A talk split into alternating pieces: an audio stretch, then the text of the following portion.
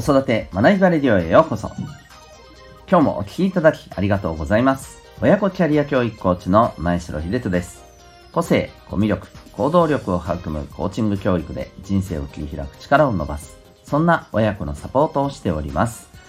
このチャンネルでは子育て奮闘中の皆さんへ子育て生活から人生の成功、充実感、望むキャリアの実現につながる知識や情報を毎日お送りしております。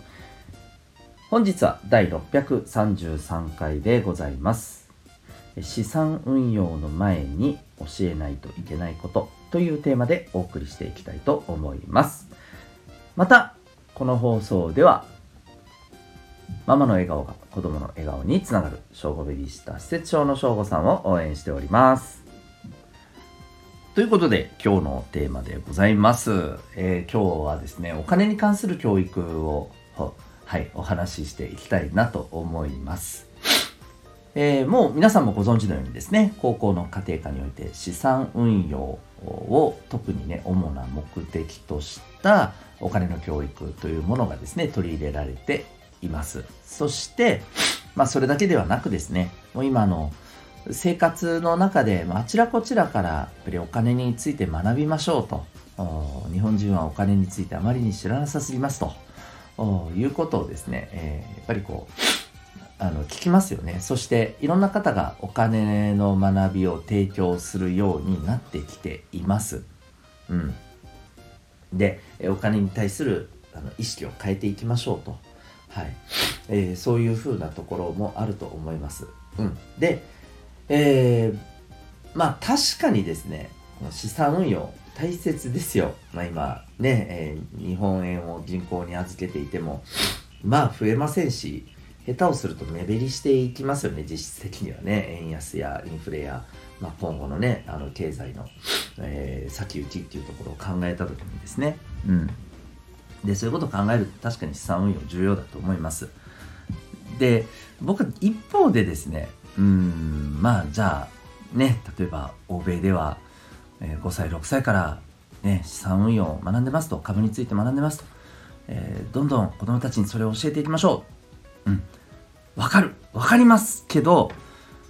ちょっとその前にもっと大事なことを教えないといけないんちゃうのというのを最近ねすごく感じるんですね。あのそれを教えるなってことではないです。くれぐれもですね。はい。それはそれで大切ですけども、え、もっと足元の部分が僕はおろそかになってないかというふうに思うんですよね。足元の部分のお金の教育ですね。うん。で今日はまあ特にそのことの一つについてちょっとお話したいんですけど。えー、物をですねやっぱりこう大切に扱うっていうことこれ大事じゃないかと思うんですよ。うん。その例えば自分のお金で買ったもの。ね例えばお小遣いをもらってね自分のお金で買ったもの。あるいはえー、まあ、プレゼントだったりですね誕生日のね。あるいはまあそういうプレゼントとかそういう特別な、えー、ものでなかったとしても、えー、普段ね、まあ、買ってもらったものですよね、うんまあ、お洋服もそうだし生活用品もそうだしね。あるいは勉強に関するものとかもそうだと思いますけどもこういったものをですねやっぱり存在に扱っていて、うん、でねまあそれこそ簡単に、えなくしたり壊したりしてあ次の買ってもらおうみたいにね。ここをまず僕はやらずしてお金大切にできないでしょとお金に困るでしょと。そういうことを繰り返していては、うん、と思うんですよ。だってそれってお金の価値が分かってないからやれちゃうんですよね。うん簡単な話だと思うんですよ。えーと、ただ物を大切にしなさいとかそのねあげた人の気持ちを考えようとか作った人の気持ちこれ大大大切ですよ。それも大切ですよ。ただ今日はお金の、えー、教育という面から言うならばいやいやそれお金無駄にしてるやんと。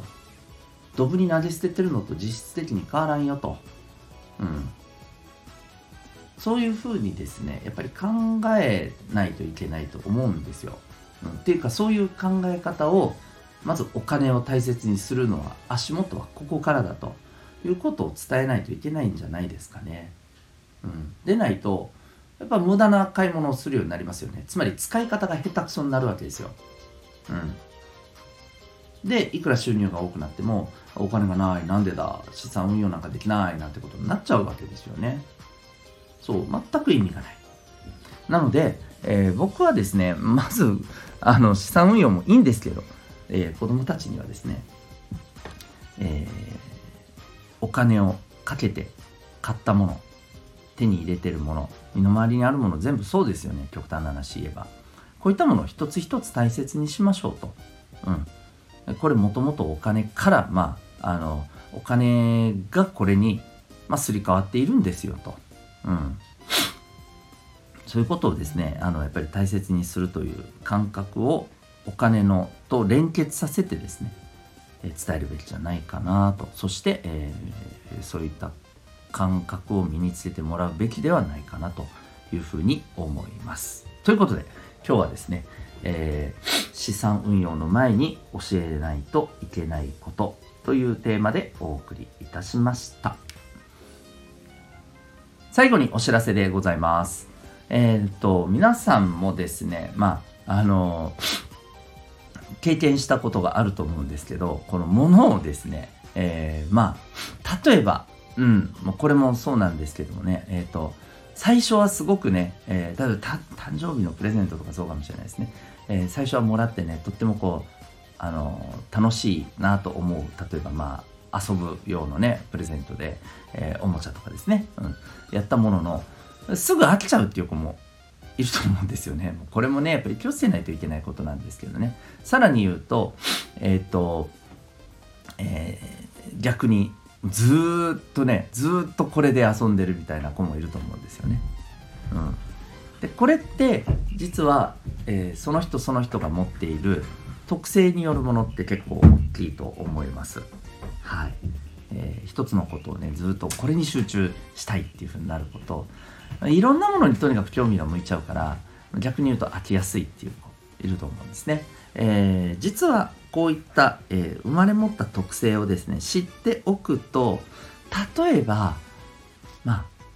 どんな風にですね、えー、その子にお金を、えーとま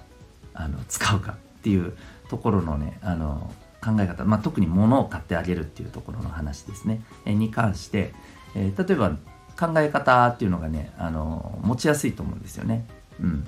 まあ、それこそ